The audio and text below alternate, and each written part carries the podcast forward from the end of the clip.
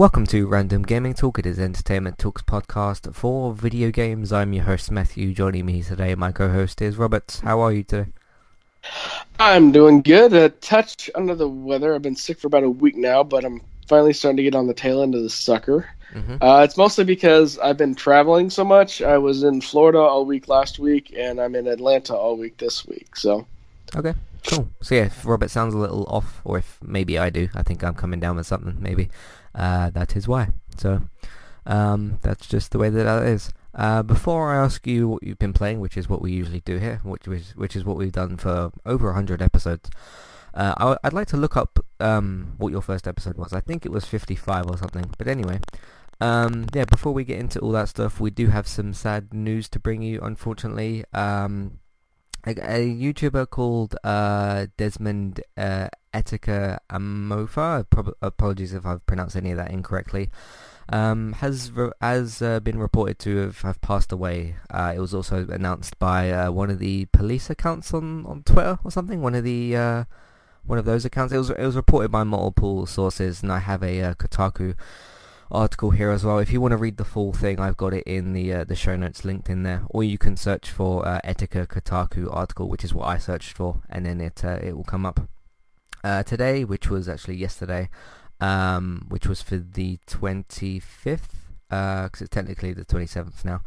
Today, police confirmed the passing of Desmond Etika Amofah, a well-known gaming YouTuber, after discovering him in Manhattan's East River yesterday evening. Amofah's body was found 2 days after police recovered his belongings on the Manhattan Bridge last week. Last week he had published a video that appeared like a suicide note of such. Amofah, 29, was born in Brooklyn, New York. He began creating videos on YouTube in 2012. Over the course of 7 years, he amassed a following of over 800,000 dedicated fans. I'm assuming that means subscribers, or roughly viewers, or whatever that is, of over 800,000 dedicated fans across YouTube and Twitch, because I'm assuming he streams some stuff on Twitch probably as well. He referred to them as the Joy-Con boys after the Nintendo Switch controllers, of course.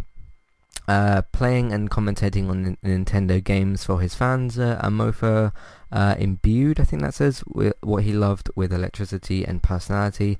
Amofah's charisma, candor, and ingenuity as a content creator launched him into the constellation of internet stardom.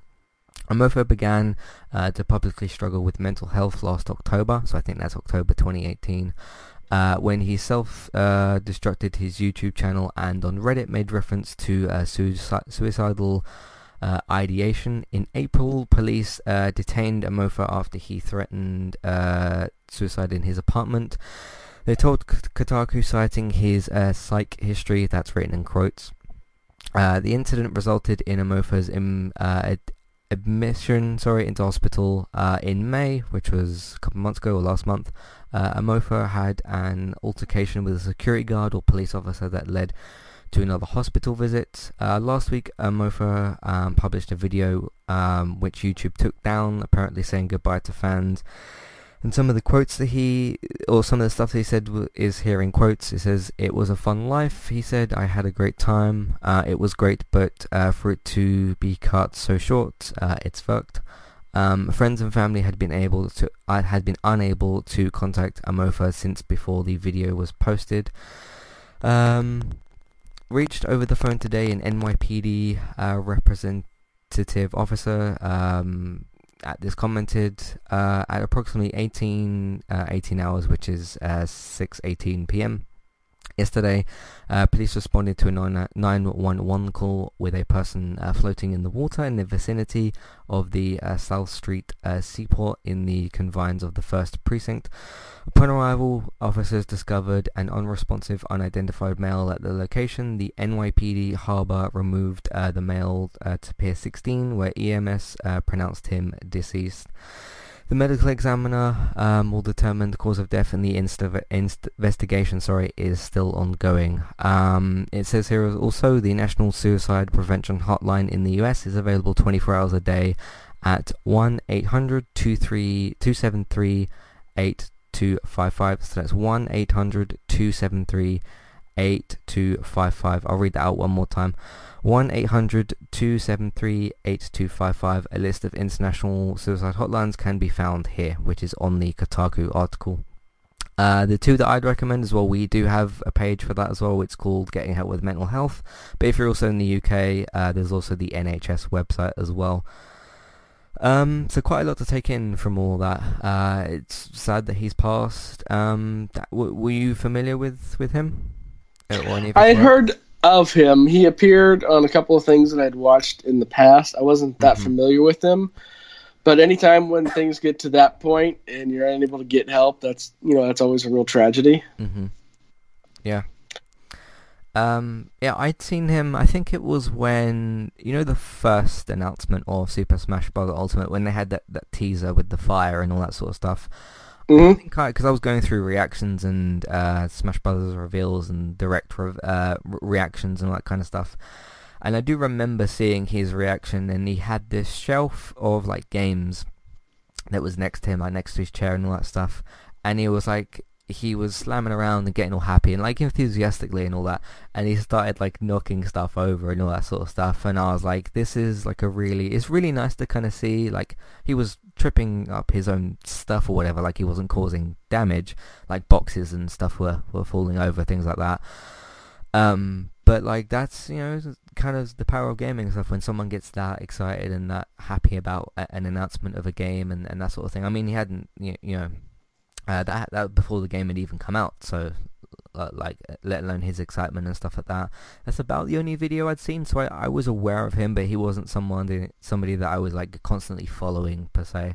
But I do remember him doing that, and, you know, the Twitch chat was going crazy and all that sort of stuff, and that was nice to see as well. But yeah, as we always kind of say, if it's not an easy thing for you to do necessarily, but it's always got to be said, like, if you've got any sorts of troubles, don't be afraid to reach out to friends and family, that kind of stuff. And this isn't about me, but I do struggle with the same issues as well, and I do understand, you know, different situation, but similar issues, I guess, you know, with mental health and stuff. And it can be difficult to talk to people, and I understand it from that angle. And, of course, I don't understand Desmond's situation, because I wasn't there, I wasn't following it, and that sort of stuff. But, yeah, it can be very, very tough. So, it's easy enough to say to somebody, like, go and get help and everything, but it's still very difficult to go and actually do it. So, rest in peace. My thoughts go out to his family and friends, and his followers, of course, as well. I don't know if his, like, channel has been taken down or whatever. I don't assume it has. There's, like, no reason for that to happen, I guess. Yeah, it's a shame. So, I mean, for me personally as well, this guy's only 4 years older than me. So, that's kind of something that was quite, because I didn't know how old he was when I saw his video and stuff. Again, it was just a quick, like, okay, I'll watch this guy's video and then move on to the next video kind of thing. And, like, I didn't know how old he was or anything. I didn't know how old he was until it got sort of reported yesterday in the same Kotaku article. But it's quite shocking as well when you see someone do something like that, but they're only, like, slightly older than yourself. That's kind of striking as well. So, did you kind of understand everything that I'm getting at here? Yeah, it makes sense. Yeah. So, yeah. Is there anything else you kind of want to say about this? No, I mean, I do understand the struggle. I've, like everybody, I've had bad days myself. I'm kind of lucky that I've got a couple of friends that know that every now and then I just need to vent. Mm-hmm. And they're there to, you know, let me vent, because I've been there when they've needed to vent for stuff, and it's one of those things that they just let me get it out of my system and then get going from there. But yeah, we all have bad days. I mean, there's not a single person on this planet that hasn't had a few bad days in their life. Mm-hmm. But it's just, if it ever gets to the point to where it's truly and absolutely truly overwhelming, then you have to seek help. Mm-hmm. Yep. Yeah. I'm not sure there's anything else we can say necessarily. Of course, if you guys have any thoughts or anything, you can email us, you can contact us. If you ever want to talk to me, I'm open to talking to you guys. I can't quite help you in the same way that like a hotline thing maybe could, or a prevention hotline maybe could. So if you need, like, more professional help, do go and seek those out instead. But you can still talk to me about stuff, and Robert as well. You can still talk to all of us. yeah, so it's kind of, this is kind of maybe an awkward way to move on. But what have you been playing this week, or within the last 2 weeks? Actually, we took a 2 week break. So yeah, and like I said in the intro, I have been traveling a lot, so I haven't really had a whole lot of chance to get that much gaming in. Over the weekend, I did jump back into Fallout 76. I was just curious; I hadn't played it in a while. And there was the last DLC questline I never got around to finishing, and they were doing a double XP weekend, so I figured, okay, I'll finish that up, you know, grind out a couple levels. I mean, nothing's changed. The one thing that I really like about Fallout 76 is that the fan base and the fans that are still playing it are fairly nice people. I mean, there's not a whole lot of griefing going on in the game. One of the updates they did a couple updates back was they introduced player vending machines so that you could finally sell the ammo that's taking up your storage space that you can't use or don't want to use or don't have a weapon to use. Okay. And people are setting up vending machines near like boss battles and, you know, big fights and things like that so people can gear up. And if you people are leaving their camps active, so, you know, you can repair your gear if you're not near your own camp. And nobody's, like, trashing the place and just melting everything down to where you got to spend a whole bunch of materials fixing everything. Mm-hmm. And that always gave me a little bit of hope for Bethesda, because as much as they've screwed up, and they have screwed up, and they've admitted they've screwed up, the fans aren't taking it out on everybody else, which is always a good thing. Yeah. Yeah. Have they added the NPCs yet, or are they doing that later? I can't remember when they're doing that later. I don't think that's the next update. I think that might be like 2 or 3 updates down the road, because the current update they did was for the Battle Royale mode. I haven't checked that out. I have no interest in that whatsoever, but you know, if somebody wants to play that, and more power to them. Yeah. Yeah. Cool. What was the other thing I was going to ask? Yeah. I think that's by the end of the year, isn't it? The NPC stuff. So. I think it'll be out before the end of the year, but I don't know that for sure. Cool. Anything else that you've played? Yeah, I got another Stronghold down in Division 2. Semi-ish spoilers, but not really spoilers. When you finish the main story DLC, there's kind of a soft reset, and you got to redo a few things, but it's not like Division 1 where you're literally doing the same thing over and over again. They just take close to scenarios and then retool them a bit with different enemies and different bosses, and then they'll have 3 main in-game points that are solo in-game that they call strongholds. And then the thing is that it ramps up. So you finish one stronghold, and the gear score requirement for the rest of the strongholds go up. And then you do the next one, and it goes up, and you do the next one, and it goes up. So I just finished stronghold number 2, and I've got a gear score about 340. Now I got to get my gear score up to 375 in order to unlock strongholds again. So I did do that, a little bit of grinding, nothing too much fun. Like I said, I haven't had a whole lot of time. And the only other really thing I played was I put a couple hours into Dragon Warrior 11 on my PS4. I unfortunately was playing it more for the story than anything else. Okay. And I haven't played that style of an RPG in a while. Just to be clear, do you mean Dragon Quest 11? I'm sorry, Dragon Quest 11. Yeah. Warriors of Elusive Age.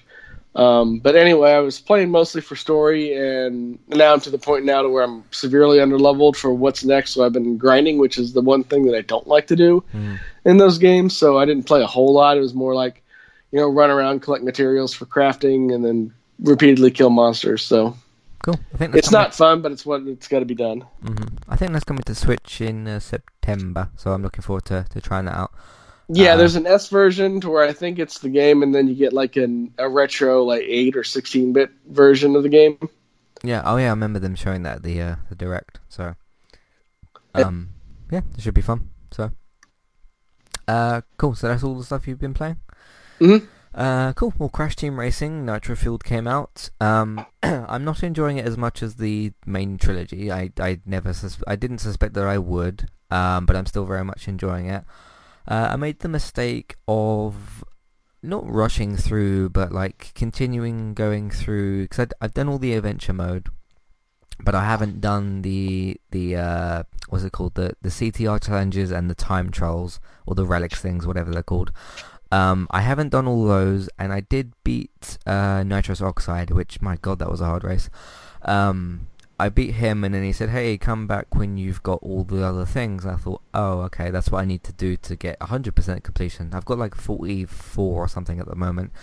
I'd gotten up to the one where you're in, not the sewers, the other one, one of the levels that's in the first area. I can't remember the name of it for some reason.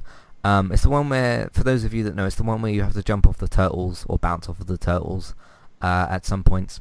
I tried doing the CTR challenge with that. I couldn't find where the C was. Basically, what you have to do is win the race still, but you have to collect 3 separate logos, C, T, and R. I found T and R, but I can't find C anywhere. And I went through what I thought was a shortcut, and Crash got kind of stuck. Well, not stuck, but I drove him into some water, and he got slowed down and the sea wasn't there, and I don't know where it is. I could probably look it up and watch like a 40-second video of like, hey, here's where the sea is, and I could go and do that. I did do the on Roo's Tubes, which sounds like some sort of weird website maybe, but it's Ripperoo, his track, and did the time trial for that. It's really weird going through, like when you go through the original platformer trilogy game, and you do the time trials there, and then you do the essentially the same thing but in a cart. It's kind of strange. And there's some other stuff that I tried out as well. There's like a battle arena thing, which I kept getting like the worst weapons given to me, which was really annoying. It's really, really good so far. I mean, the quality that they've put into the game is amazing. They're going to start adding the other Grand Prix soon, one of which includes Spyro, which is going to be interesting. Of course, Activision owns them both, so they can do whatever they want. They can do a crossover game again if they want to do that, because it's all Activision, Beanox, and Vicarious Visions, and Toys for Bob. They're all kind of involved in both games, so, or in all the games, because Toys for Bob also helped out with the Spyro remake. But now that we've got the Spyro remake done, we've got the relevant old Crash games that have been remastered done, they can kind of focus on, I guess, the new games, because as much as Crash fans might tell themselves, hey, we want a Crash Bash remaster or a Crash to Insanity remaster, no, you don't want that. That's going to be a waste of time and a waste of resources. No one liked those games apart from like a few 100,000 people, but it's just time for them to make a new game now. But in terms of the other stuff, I'm going to keep trying to do the other Grand Prix and keep basically jumping in between that and the adventure mode. And it's weird because some people said like, oh, when you unlock Oxide, Nitrous Oxide, and some of the other characters, they're like faster than Crash, but I don't want to do any of the races as any other character. I want to win all the races of Crash Bandicoot because he's the main hero character. I don't want to do a race as like Dingo Dal and win the race as a villain. That doesn't seem right. So, I don't know. But it's been pretty fun so far. So, we'll see where that goes in the next couple of weeks. I think they're adding the new Grand Prix either the next week or the week after. So, that should be interesting to see what that's like as well. Yeah, the other game that I played, because I had 2 main games, really. The other one is My Friend Pedro, which is out on Switch and PC, which is a combination I don't usually see. It's essentially this 2D game made by Devolver Digital, who always have their strange E3 press conference. And you're essentially this Deadpool-looking guy, where you can like slow down time, you can dodge bullets, and it's sort of like, yeah, like a 2D Deadpool game in a way, which is inspired by like Hitman and Mad Max and those sorts of things. You get different guns, you do all sorts of kind of cool stuff. It's strange because I've done like the first 15 levels or something out of 40 levels, and I'm just now starting to get used to the controls a bit more, so I decided to restart the game. It's just because there's so many different buttons and so many different mechanics that do different stuff, when you have to remember like, oh yeah, I should be dodging right now, and I should be shooting, and then I should be jumping, and oh, I should be slowing down time. It's like a lot of stuff that happens in one go, so I'm going to kind of restart it with what I know now and see if I can do any better. So that's what I've been playing. I'll probably review both of those at some point when I finish them, and we'll see where things go. But that's what we've been playing, what we've been up to. Now we're going to move into some housekeeping and let you know the other stuff that we've been doing on Entertainment Talk. See you in a minute. Today's sponsor is Kualo. If you'd like to get started with a domain name and a website today, just click on the link in the show notes and that will take you over to Kualo to get started. They also have a live support chat system that you can use, which is in the bottom right hand corner. So get started with a new website and domain name today with Kualo. Hey everybody, if you would like to get the ad-free versions of all of our podcasts and support Entertainment Talk along the way, all you need to do is head over to patreon.com/entertainmenttalk, sign up either as a creator or as a Patreon, there's no difference there. That's just the option for either becoming a creator now or just staying as a patron for the moment. And then all you need to do is support us at the $1 level tier. That will get you access to all of the ad-free podcasts that we've done in the past, and get you access to all the ad-free podcasts in that month as well. So it's a great way to support us on Entertainment Talk and to get rid of the ads and get your ad-free podcasts. As always, thank you very much for listening. Back to the show. Alright, so recently on Entertainment Talk, Classic Reviews has finished for the first half, I guess, for Season 2. It will be back on the 21st of August for another 6 episodes, so that will be following on from Episode 6. But this week's episode was for The Terminator 2, and there's also an update podcast for The Terminator 3, and what I am not going to be doing with that, basically. So, plus a new Terminator film comes out in October, is it? And I'm going to be taking a look at that probably when that comes out in October. But that's Classic Reviews. If you haven't caught the episodes or you're new or whatever, now's a good chance to go and get caught up and everything like that. So go and do that. 2 series reviews for seasons, for TV shows that are both finished. Those are for The Big Bang Theory and for Fleabag. Both of those are spoiler-filled reviews, so don't listen to those before you watch the show. If you guys, because obviously Big Bang Theory is a bit more known than Fleabag, if you want to go and watch Fleabag, it's on Amazon, I think, in the US and stuff, and it's on BBC for the UK, if you want to go and check that out as well. Both very, very good shows, so you can go and check those out as well. Did 3 film reviews within the last couple of weeks or whatever, for Brightburn, Toy Story 4, and for Child's Play, which I reviewed today, which is the Chucky reboot thing with Mark Hamill. And yeah, I've written if they're spoiler-free or spoilers, so I don't need to go through and tell you about those. But you can go and check those out as well. Speaking of Crash Team Racing Nitro Fueled, you can check out my first impressions video, which is in 2 parts because Twitch messed about again. There is going to be 2 Let's Plays coming out either probably tomorrow now. One's for the Spider-Man Far From Home VR game, and one is for Ultra Wings, which is a pilot VR type of game. So that should be fun for you guys to go and check out as well. And yeah, of course, speaking of Spider-Man, Spider-Man Far From Home comes out next week, and I'll probably be seeing that because I don't know why I wouldn't see a Spider-Man film. So that's going to be that for the next couple of weeks or whatever for Entertainment Talk. Of course, we've got iZombie coming back soon as well. But that's what we've been doing on EntertainmentTalk.org or on the podcast platform of your choice. I forgot one thing, which is the Scream Season 3 trailer finally came out after the show's been in development for 3.5 years. The season has been in development for 3.5 years. I did a quick podcast about an hour ago talking about just the bizarre journey behind Season 3. But it is going to be airing finally. It's going to be on VH1. On Monday the 8th of July at 9 p.m, so go and check that out as well. But that's entertainmenttalk.org or podcast platforms of your choice. Let's move into some news.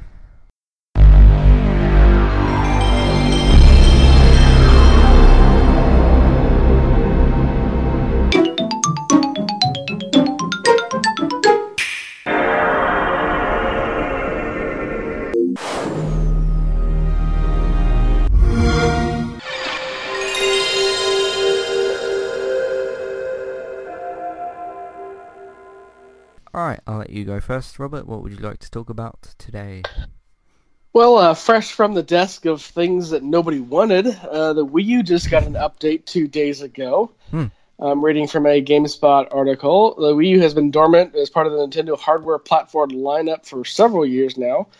I mean, it was never really big to begin with, and then with the Switch's phenomenal, just like blown out of the water success, it got forgotten entirely. But the Nintendo support site does list an upcoming firmware update for version 5.5.4. The update does not mention exactly what it does, but it says it will add improvements to overall system stability and other minor adjustments, which have been made to enhance the user experience. Unless it's a refund for purchasing the thing in the first place, I really doubt that that's going to be a thing. Yeah. Did you ever get around to buying a Wii U? No, I literally never had a reason to. So Well, the last Nintendo product I owned was a Game Boy Advance, so that tells you how long it's been since I owned anything Nintendo. Huh. I will buy a Switch at some point, if they ever come out with like a Switch XL, and all it has to be is bigger Joy-Cons. Screen size can be the same, battery life can be the same, but just make them for adult-sized hands. Don't make me spend $80 on either a third-party add-on or a Pro controller. Mm-hmm. Let me play the Switch mobile as intended, but just not like with toothpicks or chopsticks or something else teeny tiny. Yeah, I get what you mean. So, yeah, I mean, it's funny when, like, you know, sometimes, because I don't use my PS3 a whole lot. Like, I use it for, you know, the recent trilogies and stuff that I got, like Metal Gear and everything. And I think between when I tried Crash Team Racing and then when I went and played one of the Metal Gear Solid games, there's like, it's firmware updates that get like kind of thrown around, and I'm like, huh, what are they updating on this PS3 that I have like a couple of games installed for? It's interesting. So something like that, I can kind of see like background security updates for the PlayStation Network. That would make the most sense. Yeah.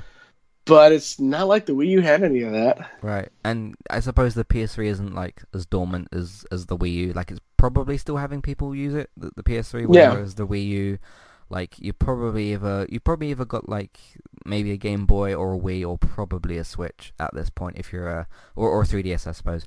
If you're a Nintendo gamer, I suppose. Yeah, I mean, it's strange, like, because they had, what, 12, 14, maybe 16 million people bought a Wii U, and, like, it's, I mean, these firmware updates... it was less than 10. I forget the exact number, but I know... I thought it was like 12 or something, so... It's either less than 10 or really close to 10. But yeah, I suppose they have to update stuff now and again. It's just...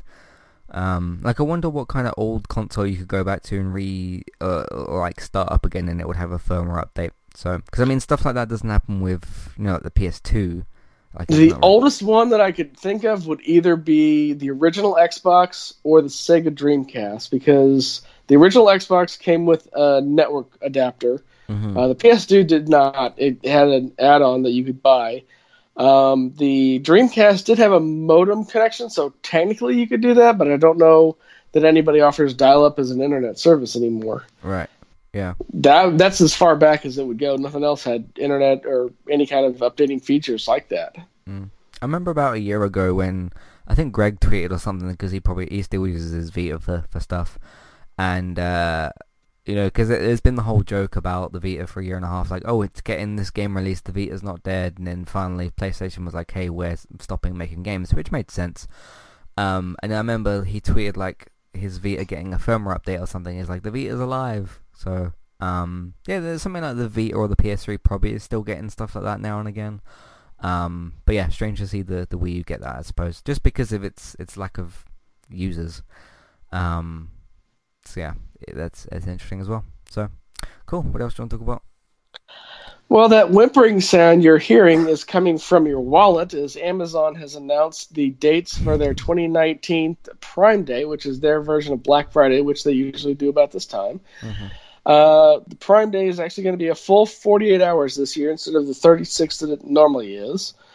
They haven't announced everything, but there are some early Prime Day sales, most notably on the Fire Sticks and the Echoes.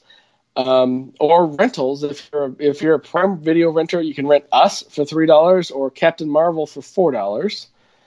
Obviously, you have to be a Prime member to be that. If you've never been a Prime member, you can do a trial package for 1 month for free. Otherwise, here in the States, it's $59 US, or if you're a student, or if it's a regular subscription, it's $119, which is, it sounds like a lot, but I order a ton of stuff off of Prime, and I make up that $119 in free shipping costs alone. Mm. Because being Prime member, you get free 2-day shipping here in the States, which can vary anywhere from $6 to $12. So, you know, round it out to like $9. You make 12 purchases a year, you just covered it. Yeah. I absolutely make more than 12 purchases a year. Cool. Yeah. I mean, I always notice with the Amazon sale, that's usually the one I never like kind of look at so much. Like when PlayStation and Xbox or Nintendo at this point as well have sales, I usually kind of think like, okay, is there any digital only games that I can't rent that I could now get for like a cheaper price. With Amazon, I usually just don't tend to do that necessarily. Yeah, but people that use Amazon a lot and have Prime, it's good for you. So we'll see what day. When's it starting? You said. It is. The article just crashed. So let me bring it back up here. Oh, yeah. So yeah, because usually you have like summer sale stuff, you have Christmas sales, and it's probably like an E3 sale now as well for certain things. Yeah. So it's the pre stuff is going on now. The sale officially begins July 15th, which is 12 a.m. Pacific, which makes it 3 a.m. my time, 8 a.m. your time, and 5 p.m. AET, which I'm guessing is Australia time. So this is a global event. Yeah. And it goes for a full 24 hours. So. Cool. Nice. We'll see what they come up with. What else do you want to talk about today? Well, if you're like me and you're a huge Cyberpunk 2077 fan, PS4 theme is now free on the store. So it is a cosmetic theme that you can change for your PS4. It's called Mercenary of the Dark Future. It is a static thing, so it doesn't have any motion parts to it, like the God of War one with the bobbing boat. Instead, it has the 2077 ambience, electronic themes. It'll turn your living room into a gritty future lounge if you leave it on in background, according to the article. Better still, it has sound effects for swiping through the menu, goes beep and boop for menu noises, which is the old computer noises, if you listen carefully enough. Huh, cool. So go into the store, and like I said, it is free, and free is always cool. Yeah, I've downloaded mine. I'm using the... what one is it? The Crash Bandicoot one where he's driving through... why can't I remember any names of any of those levels? They all got weird names. The one where you're driving through the bit where you can get caught on fire. Not the Cocoa Park. You're asking the wrong person. Yeah, not the Cocoa Park one, the other one. There's only two themes that are, I think, available at the moment. I'm using that. I did, before that, use the PS1 classic theme. I think it's called the 20th anniversary. It makes the original... PS1 boot up sound when you start that up, so that's what I got. I think the PS4 themes are actually really cool. So well, it has to have kind of the full effort put in though, like specific music and stuff changing when you go up and down from the menus, like when you go from settings to your game or something, and then like have cool noises and stuff. So yeah, it's a lot of different ones you can get out there. So, and you can also do what I also did as well, which is make your own, put it on your USB stick, and put that on your PS4. So, what one have you got at the moment? I just have one of the default dynamic screens. It's like blue wavy lines. Okay.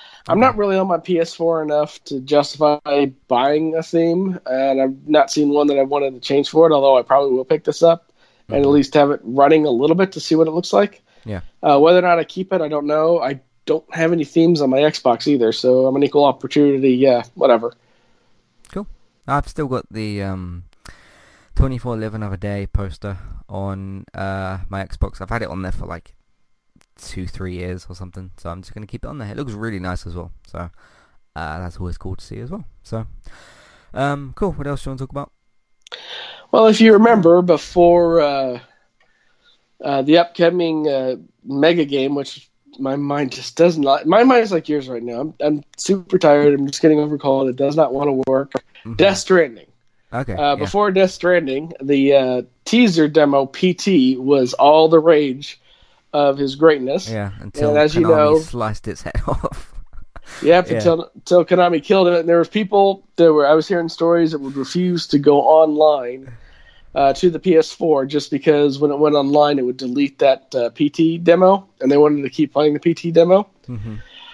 So now somebody has made an adorable, cute parody of that game called QT, and it's basically PT only is done through a web cartoon look. QT starts off in the familiar territory, a long, dimly lit hallway with ominous messages on the floor. Oh crap, not again, but then quickly gives up the horror gag to reveal a jokey, cutesy adventure game starring Weemel, which is your new best buddy, and then you go around having wacky adventures in the PT knockoff, which I think it's just kind of cool that people like this game so much that they're making an altered version of it to be the exact parallel opposite of what it's meant to be, but still hold that kind of, you know, feeling for it. Yeah. So where can you get this? It's on the store. You have to look for it hard, though. It's not something that you can easily find. I mean, I think it's the PS4 store. It said the store, but let me just double check. Because I'd like to have a look at it at least. Maybe get it, because I never got to play PT, because I didn't. Me neither. I didn't have a PS4 at the time. So yeah, me neither. And I cannot download it. And it says it's free on itch, ITCH, which I do not know what that is. Okay, maybe. But I'm guessing it's internet thing. Yeah, it's got to be like a PC thing. Right. Yeah. Yeah, because the website redirects me to happysnakesgames.itch.io, so it's got to be just like a web browser game. Okay, cool. I mean, I've heard about people remaking certain games in Dreams, the upcoming Media Molecule, create-your-own-game type of game, and one of the games that's been remade is PT as well. I've heard that people have remade, like, Dead Space, and I've seen videos of people remake, like, Ratchet & Clank games and stuff, which Insomniac Games themselves said, like, hey, this is pretty cool. So that's always nice to see as well. Because that was one of the worries as well, was like, hey, okay, if you remake a game that's like not around anymore or something, and then the developer says like, hey, you got to take this down. It's nice to see him Insomniac come along and say, hey, this looks pretty cool. So yeah, I wonder when Dreams is out. It's in some sort of alpha or beta, or I don't know where it is at the moment. I know people have been playing it and stuff, so hopefully it comes out soon, but we shall see. Yeah, do you have any interest in this PT thing? No, I'm not a horror fan to begin with, and so playing a loving tribute to it is not something that I would want to do. Mm-hmm. But I'm glad it's out there. I'm glad that people still have passion for projects that have long since gone. Cool. I'm really at that point, kind of the opposite point, where I'm like looking for a lot of horror stuff, hence the podcast on Scream, Child's Play, and Brightburn. So, yeah, my interest for that has gotten pretty high. I just really like slasher stuff at the moment. So, and there's another season coming soon for Scream Season 3. Cool. What else do you want to talk about today? Well, the Twitch streaming juggernaut Fortnite almost never was, according to an interview with former Epic Games employee Rod Ferguson, who admitted that he tried to cancel Fortnite.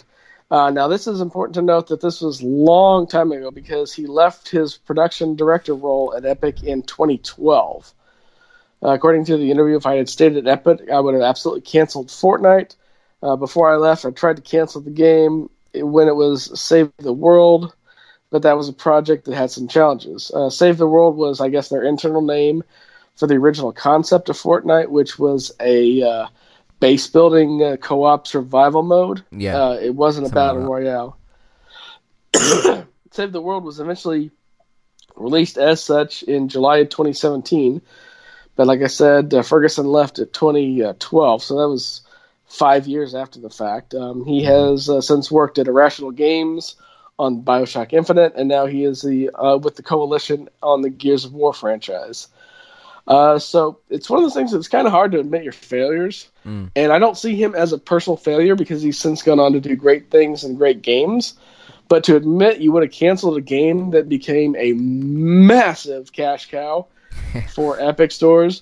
I mean, literally in the billions of dollars in revenue with the microtransactions for the skins, to say, yeah, I would have canceled that shit. I gotta admit, take some moxie. I kind of like that. Yeah. Well, it's a good thing you didn't, because, I mean, I see Fortnite sometimes. I mean, a few months ago when it was in a bit more of a pop culture craze kind of stage, I used to see it referenced on, like, TV shows and other stuff like that.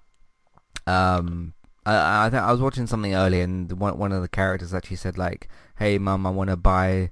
there's this thing where you can customize your character. And the kid didn't say Fortnite, but his mum was like, hey, I'd rather buy you, like, normal clothes than, like, fake clothes for a fake character or something. She didn't say Fortnite, but it seems pretty similar to what the game was, because, like, you know, the skins that you can buy and stuff.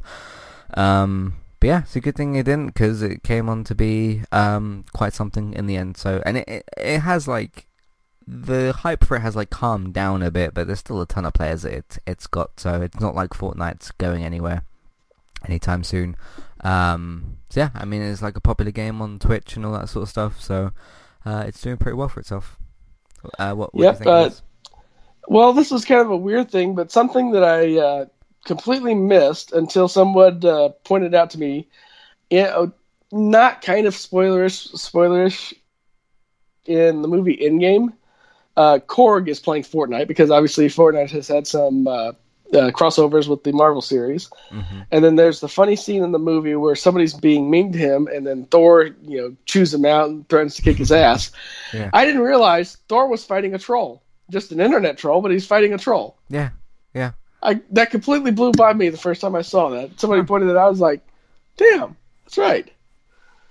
Yeah, that was a pretty fun scene. Yeah, I can't remember exactly what Thor said in that, but yeah, something about crashing down his mother's basement or something, which is a common trope. Oh, you're an internet troll. You live in your mom's basement. Mm. Yeah, it fed into the kind of funny pop culture side, which is nice. So. Cool. What else do you want to talk about today? Well, the last article I have to talk about, Take-Two Interactive decided it wants to try to up EA in terms of being the most hated company. Oh boy. So a little bit of a backstory. Over here, if you're not in the States or you don't care about basketball, the NBA season is over. Playoffs are done, championships crowned. So that season's over. Everybody's gearing up for next season. So Take-Two Interactive decided to drop the price of their NBA 2K19 game to under $3. So obviously a lot of people picked them up, which is, not that uncommon with sports franchises. So that, they can get that last bit of money before the next round of games comes in. And I did not know this, but apparently in the game, there's a bunch of in-game advertising as in actual commercials in the game, but there was an option to make them skippable. You actually had to go into the settings and turn off unskippable as a function. Well, ever since the update came out and the season was over, they significantly ramped up the number of in-game commercials that you get forced upon, and some of them have skip as turned off, so they are unskippable commercials in a game you paid money for. I mean, just... wow. I mean, I don't know what to say outside of just wow. Yeah. I don't think I've heard of that happening in a game before. Are you talking about, like, TV-type adverts where it's like, here's a commercial for McDonald's or something? Yeah, and that actually happened to me. That was one of the things I kind of think I've told this on the podcast before, so if I have, forgive me for repeating myself, but after the legendary... PSN hack back in the day on the PS3, and they finally got their system back up and running, and they were giving away the free games to try to get people to come back to the PlayStation Network. Mm-hmm.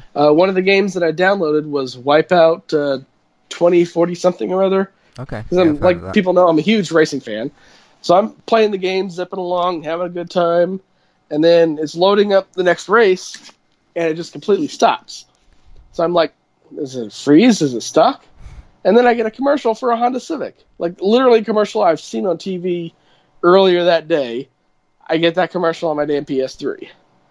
I just figured, what the hell? So I play a few more races, and the exact same commercial pops up again. It's weird. And that's what made me turn off my PS3 and not use it till the PS4 came out, and I got my PS4 like less than a year ago.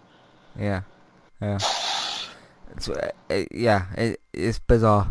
The situation. So, I don't know what to say about it. Like, it's, yeah.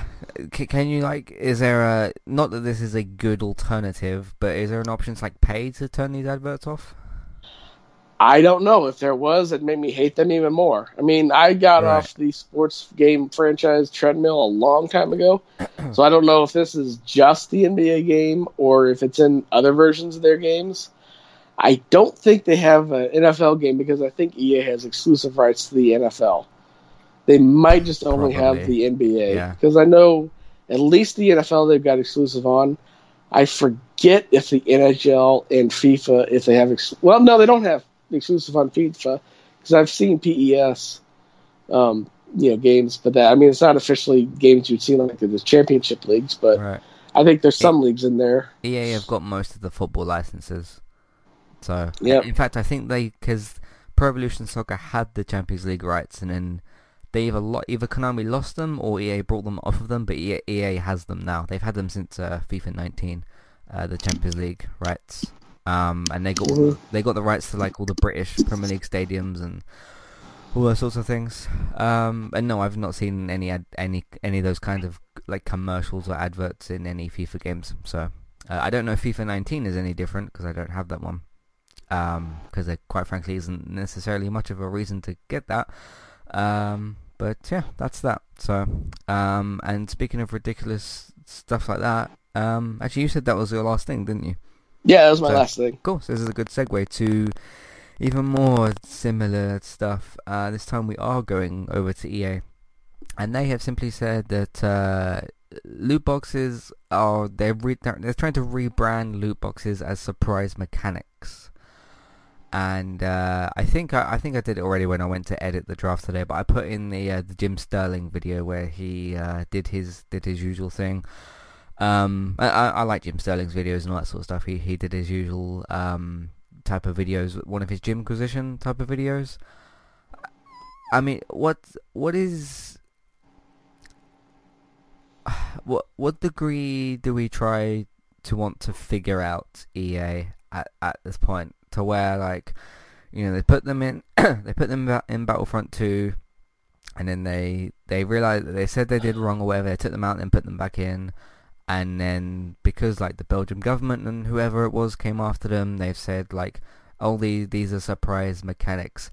If a developer to me was to say, hey, Matt, what do you think is a surprise mechanic? I would say that's, like, if you upgrade something in a game and, like, a surprise actual mechanic, like, to do with my playable character comes up. That's what I would call a surprise mechanic in a game, not a packet of cards or a loot box that you can open. What do you think of EA's comments? I think it's just emblematic of the fact that they don't care. Yeah, I mean they can make it a name change, and this is something that was explained to me a long time ago over a completely irrelevant subject. In that government regulations almost never work with things that you can change slightly to make not apply. Mm-hmm. So let's say you're a butcher, and the government comes in and says New York strip steaks now have a 25% tax. Well, you'll just cut the New York strip in half and call it something else, and then not have the tax apply to you. Mm. Anybody that with a sane mind would do that. Mm. I mean, that's essentially what EA is doing, because all these people have kind of come after them, whatever, and said, hey, we're going to legislate loot boxes. They said, hey, but these aren't loot boxes, so you can't do that. These are loot boxes, but we're going to call them something different. So it'll be very interesting to see how and when and if EA gets away with this, and in what form that will kind of take. So, but if you want more of I think Jim's actually done two videos on them. They're like 20 minutes altogether. You can go and check those out as well. So it's just funny to see him rant, but in a very appropriate way, because this is something bad that EA has done, and he has a right to sort of rant about it and everything. So it's, I don't know, like, if you want kind of more thoughts on EA and stuff like that, we did do the individual segment on EA for E3 and stuff. That segment is included in our big E3 podcast from 2 weeks ago, but do you remember I jokingly said, like, hey, can we disqualify them just because they had such a poor showing? And from what I've kind of seen, and from what Jim himself has said, it's quite clear that EA's future intends to be, okay, live service games like a Battlefront, like an Anthem, and like the FIFA packs. I can't remember what you even call them, because it's been literally like 5 years since I played Ultimate Team. But the card packs and stuff, we're gonna keep putting those in games and have them as live service games and monetize them. But we're just gonna call them something different. So yeah, we'll see what EA can get away with, I suppose. And the last thing we have to talk about today, which is something very positive. Actually, there's two different things. Tom Holland he got cast a long time ago as Nathan Drake, as a young Nathan Drake. for an Uncharted film, but it's got a little bit more information. The director is Sean Levi. The screenplay person or screenplay writer is Joe Carnahan, producer Avi Arad. It says action adventure, but more importantly as well, it's got a release date of 18th of December 2020, which it says is a US release date. When I looked up about information for the film and stuff, it had Bryan Cranston listed in the cast list as well. I don't know if that's confirmed or if that's just Google kind of putting that in there or whatever. But it'd be interesting to see if he's in that. The thing that I want to say about this, even though for weeks, probably months, maybe even a year, I have constantly said that video games should be adapted to TV, and we're going to have a topic about that in a minute. I can see an interesting film here where this... did you ever see Solo, Star Wars Story, which was the Han Solo prequel? Did you ever see that? No, I did not. No.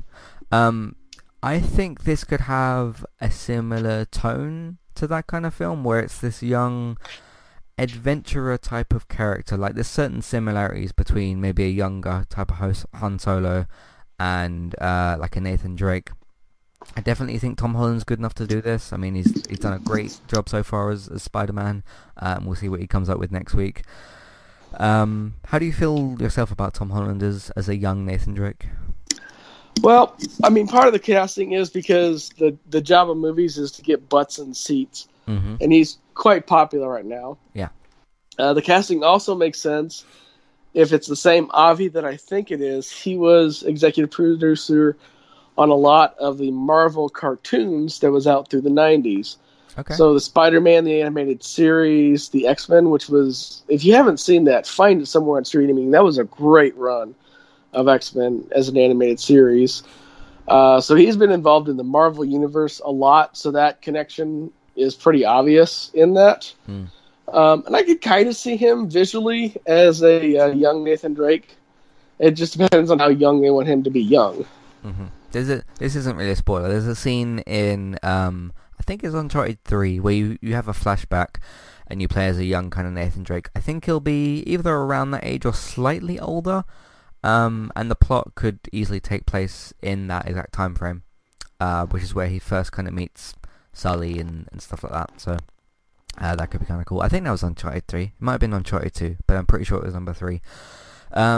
But yeah, even though I've said for a long time, hey, we need to adapt video games to TV, and I still very much feel that way, I do think that this could work as, like, an interesting little solo-like trilogy, if they, or maybe a trilogy or one-off, depending on what kind of happens with the film. But, yeah, I think this is in good hands. I think Tom Holland's going to be great. It'd be interesting to see if Bryan Cranston is actually in this film. Of course, he played Walter White in Breaking Bad. And it'll be interesting to see what happens with this. Comes out next year, and I'm very excited to check it out and go and see it. So, yeah, do you think Uncharted could work as a film, perhaps? Depends. I mean, they've tried to do films like that before. Angelina Jolie famously played Lara Croft in 2 movies. Mm-hmm. I have not seen the more recent update. I probably will see that sometime over the next weekend, because over here in the States next weekend is July 4th weekend, so that's a big, huge holiday. Yeah. And there's bound to be like rental sales and movie sales. So, plus, you know, people tend to get days off of work, so I'll probably check that out at some point. But from what I could tell, the more current version is basically just a quick rehash of the Tomb Raider video game. Yeah. Which it's like I've said before. That's always the problem in trying to condense that much story outside of the action of a video game into a movie. That's why the Netflix series tend to do better, because you get more of a format, you get a longer format, and you can set up character arcs and story arcs. You just don't have that kind of pacing with a movie. It's not to say it'll be bad. It's just people will want a certain level of this, and it can never meet up to that level of this, because they only have that much time. Yeah, I'm very, very excited to see what Netflix is going to do with The Witcher. So, plus, isn't San Diego Comic-Con next month? I'm hoping we'll get a trailer out. I know it's close. Yeah, so, because I remember Henry Cavill put an Instagram photo, said they finished filming. I think that was like a couple of weeks ago, so hopefully they got a trailer for us. I'm really excited to see how that works out. Speaking of video games and TV, this is our last piece of news. We did have some feedback about what we're going to do with it. I asked you guys on Twitter and Facebook for some Q&A questions. You guys sent in some. I think I have about 8 or 7 or something. We're going to do a quick podcast after this, and we're going to move those questions basically into the Q&A, and we'll be recording that after this. So we'll see how that goes as well. PlayStation wants to make some TV shows, and the first one has been... Today was seemingly confirmed by IGN that the first one is going to be Twisted Metal, which, if you do want to play it and you have a PlayStation Classic, that's actually one of the games that is on that system. I think that's the original Twisted Metal that's on there. When I had the PlayStation Classic, I didn't go to play it because I just didn't quite have the interest. How do you feel about this? PlayStation wanting to make some... I guess TV shows based off probably their properties that they have. So, I mean, it's inevitable. I mean, Netflix started it, Hulu and Amazon continued it. Mm-hmm. Microsoft kind of sort of does that with their Inside Xbox show that they do every now and then the weekly Major Nelson update that they do every week on Friday. They obviously aren't going to do it as to this level. Fans, I kind of vaguely remember them doing original content back in the PS3 era. I don't remember exactly what it is, but it was something along the lines of like some kind of like a game show that they were doing. So I'm like 85% sure that they have done original content before. Not specifically a TV show, but if anybody can remember that, write in so my brain won't explode. Right, yeah. I don't remember it myself specifically, but I could maybe look it up and see what they did. So, I don't remember who was on it or what it was about exactly, so I don't really have a parameter to search. Okay. And so if you just put in original PS4 content, you're going to get the TV show articles, and then the rest of it's going to be buried, reactions or other reactions or gibberish. Mm-hmm. Yeah. For myself, this is like a really good direction for them to go in. I think Sony could produce these themselves basically. So Twisted Metal's I think it's like it's a car game where you're like smashing stuff up or whatever. I really don't know that much about it. So it's basically demolition derby, right? Is it? Yeah, like that sort of thing. So, yeah, be interesting to see what kind of cast they can get for these sort of things. And like specifically, let's say you go and do a God of War TV show, or you do an Uncharted TV show, or like a Horizon Zero Dawn one. Like, who is going to be picked for that? And like, will it be like a different version of these, or would it? I would guess it wouldn't be tied into the main video. Like, it wouldn't be connected to the video games necessarily. It would be like an original telling of like a new sort of story, you know what I mean? Like that's sort of how I think that they're going to do it. So it won't be like, hey, before you play Horizon Zero Dawn 2, make sure you see the first season of Horizon Zero Dawn. I don't think they're going to do something like that. They could do obviously like tie-ins and Easter eggs and stuff, which would be interesting. Or maybe if you had like characters playing a PlayStation in certain scenes, that could be kind of fun maybe. I think it would be interesting for them to do this like kind of one at a time sort of thing. Like, if they try out Twisted Metal and see if it works, and if people like it, they can go ahead and start like branching off and doing other stuff. When these things will start happening or start having trailers or whatever, I have no idea. It seems like this is still maybe in very kind of early development. The one other question I have is, where would these be shown? Would they just be like on the PlayStation Store, or do you think they would like team up with Netflix or HBO or somebody and try and get them on there? Where do you think that they might do them? Sony doesn't really have any need to team up with anybody. They've got enough of a production studio tangentially to do this themselves. I see this like as maybe a free download in a video store. Possibly. Because if you remember way back in the day, on the Xbox 360, they let some people put like free web series on the Xbox Store as a free download. Yeah, I'm wondering if like they tie this in with PS Plus or something, and it becomes this DC Universe type subscription where like you get your free games every month, and then you get like the new season of God of War or like something like that, and then eventually if this Uncharted film comes out, they like put that on there 6 months after release or something. Like, to have like a PlayStation streaming service they could have, or some sort of... That's definitely a possibility. Yeah, I mean, they've already got PlayStation Now and PlayStation Plus. So it's not like they'd been new to that type of service. So yeah, very interested to see how all this plays out. I'm very excited to see what comes about. And even though I haven't played the games, I still would be interested just to see what a Twisted Metal TV series looks like and to see the start of like some of these more video games TV adaptions. So plus, if I want more of this stuff in the future, I should probably support the things that are coming out. So that's that as well.